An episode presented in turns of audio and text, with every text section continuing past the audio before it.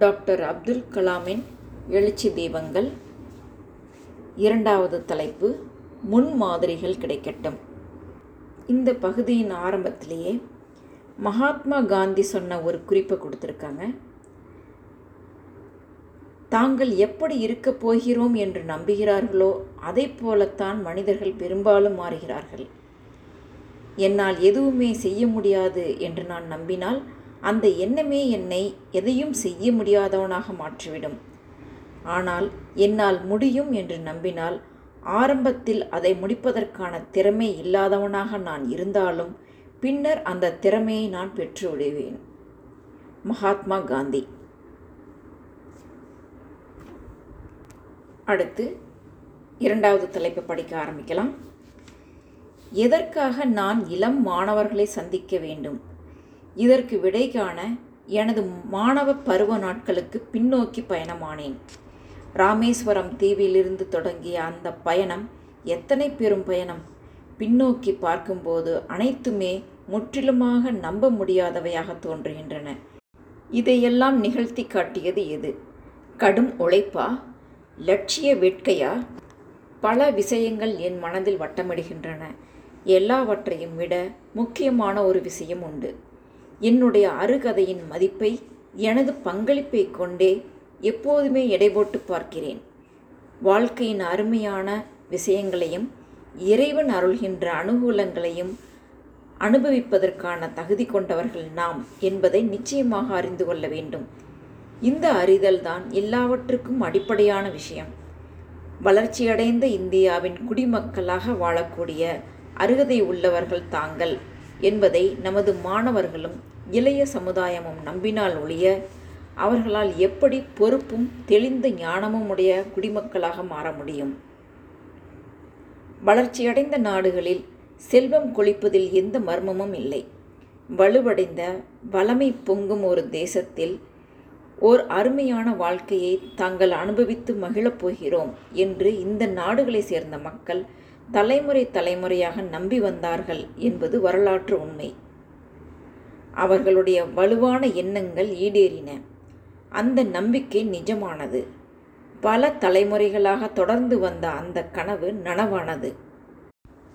செல்வச் செழிப்பும் ஆன்மீக அருளாற்றலும் ஒரு சேர வாய்க்காது என்றோ, இவற்றில் ஒன்று வேண்டுமென்றால் இன்னொன்றை எதிர்பார்க்க முடியாது என்றோ, உலகியல் விஷயங்களுக்கு ஆசைப்படக்கூடாது என்றோ நான் நினைக்கவில்லை.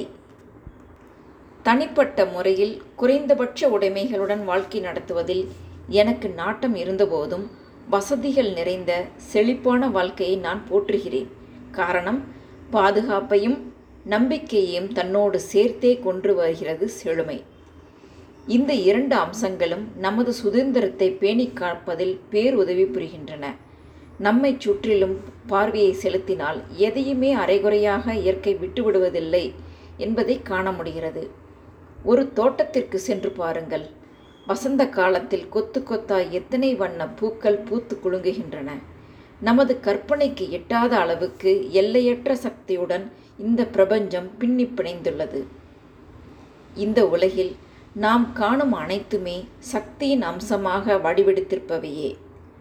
ஸ்ரீ அரவிந்தர் சொல்வதைப் போலவே நாமும் கூட இந்த பிரபஞ்ச சக்தியில் ஓர் அங்கம்தான். சக்தியும் பொருளும் இருத்தலின் இரண்டு அம்சங்கள், இரண்டுமே ஒன்றுக்கொன்று இசைந்திருப்பவை என்று நாம் புரிந்து கொள்ள தொடங்கும்போது நமக்கு ஒரு தெளிவு பிறக்கும். உலகியல் விஷயங்களில் ஆசை கொண்டதால் ஏதாவது ஒரு வகையில் அது வெட்கக்கேடான விஷயம் அல்லது ஆன்மீகத்தன்மை அல்ல அது என்ற நினைப்பு தவறானது என்று உணர்தல் உதயமாகும். இருந்தாலும் கூட பெரும்பாலும் நாம் இப்படிப்பட்ட தெளிவு பெறாமல் தவறான எண்ணத்தையே நம்பும்படி ஆகிவிடுகிறது. குறைந்தபட்ச தேவையிலேயே நிறைவு கண்டு ஒரு பற்றற்ற மெய்ஞான வாழ்க்கையை மேற்கொள்வதில் எந்த தவறும் இல்லை. மகாத்மா காந்தி இது போன்ற வாழ்க்கை நிலையைத்தான் கடைபிடித்தார். உங்களைப் போலவே அவரை பொறுத்தவரையில் அந்த வாழ்க்கை அவர் தீர்மானித்த முடிவாக அமைந்தது. ஆனாலும் உங்களுக்கு அடிமனதிலிருந்து கிளம்பிய ஒரு கட்டாயத்திற்கு பதில் சொல்வதற்காக இப்படிப்பட்ட ஒரு வாழ்க்கை முறையை நீங்கள் பின்பற்றுகிறீர்கள். தியாக பண்பை ஏற்படுத்தி கொண்டு அதை உங்கள் மீது திணித்து கொள்வது என்பது, அதாவது கஷ்டப்படுவதை துன்பப்படுவதை மகிழ்ச்சியாக கொண்டாடுவது என்பது முற்றிலும் வேறு விஷயம்.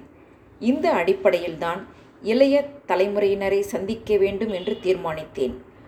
அவர்களுடைய கனவுகளை பற்றி தெரிந்து கொள்வதற்காகவும் ஓர் அருமையான வாழ்க்கையை, செல்வச் செழிப்பான வாழ்க்கையை, சந்தோஷங்களும் சௌரியங்களும் பொங்கும் வளமையான வாழ்க்கையை கனவு காண்பது முழுக்க முழுக்க நியாயமானது. அந்த பொற்காலத்திற்காக பாடுபடுவோம் என்று சொல்வதற்காகவும் அவர்களை சந்திக்க திட்டமிட்டேன். எந்த காரியத்தில் நீங்கள் ஈடுபட்டாலும் அதில் இதயபூர்வமாக செயல்பட்டு உங்களுடைய சக்தியை வெளிப்படுத்துங்கள். இதன் மூலம் உங்களைச் சுற்றிலும் நேசத்தையும் சந்தோஷத்தையும் பரப்புங்கள் என்று அவர்களிடம் சொல்ல விரும்பினேன்.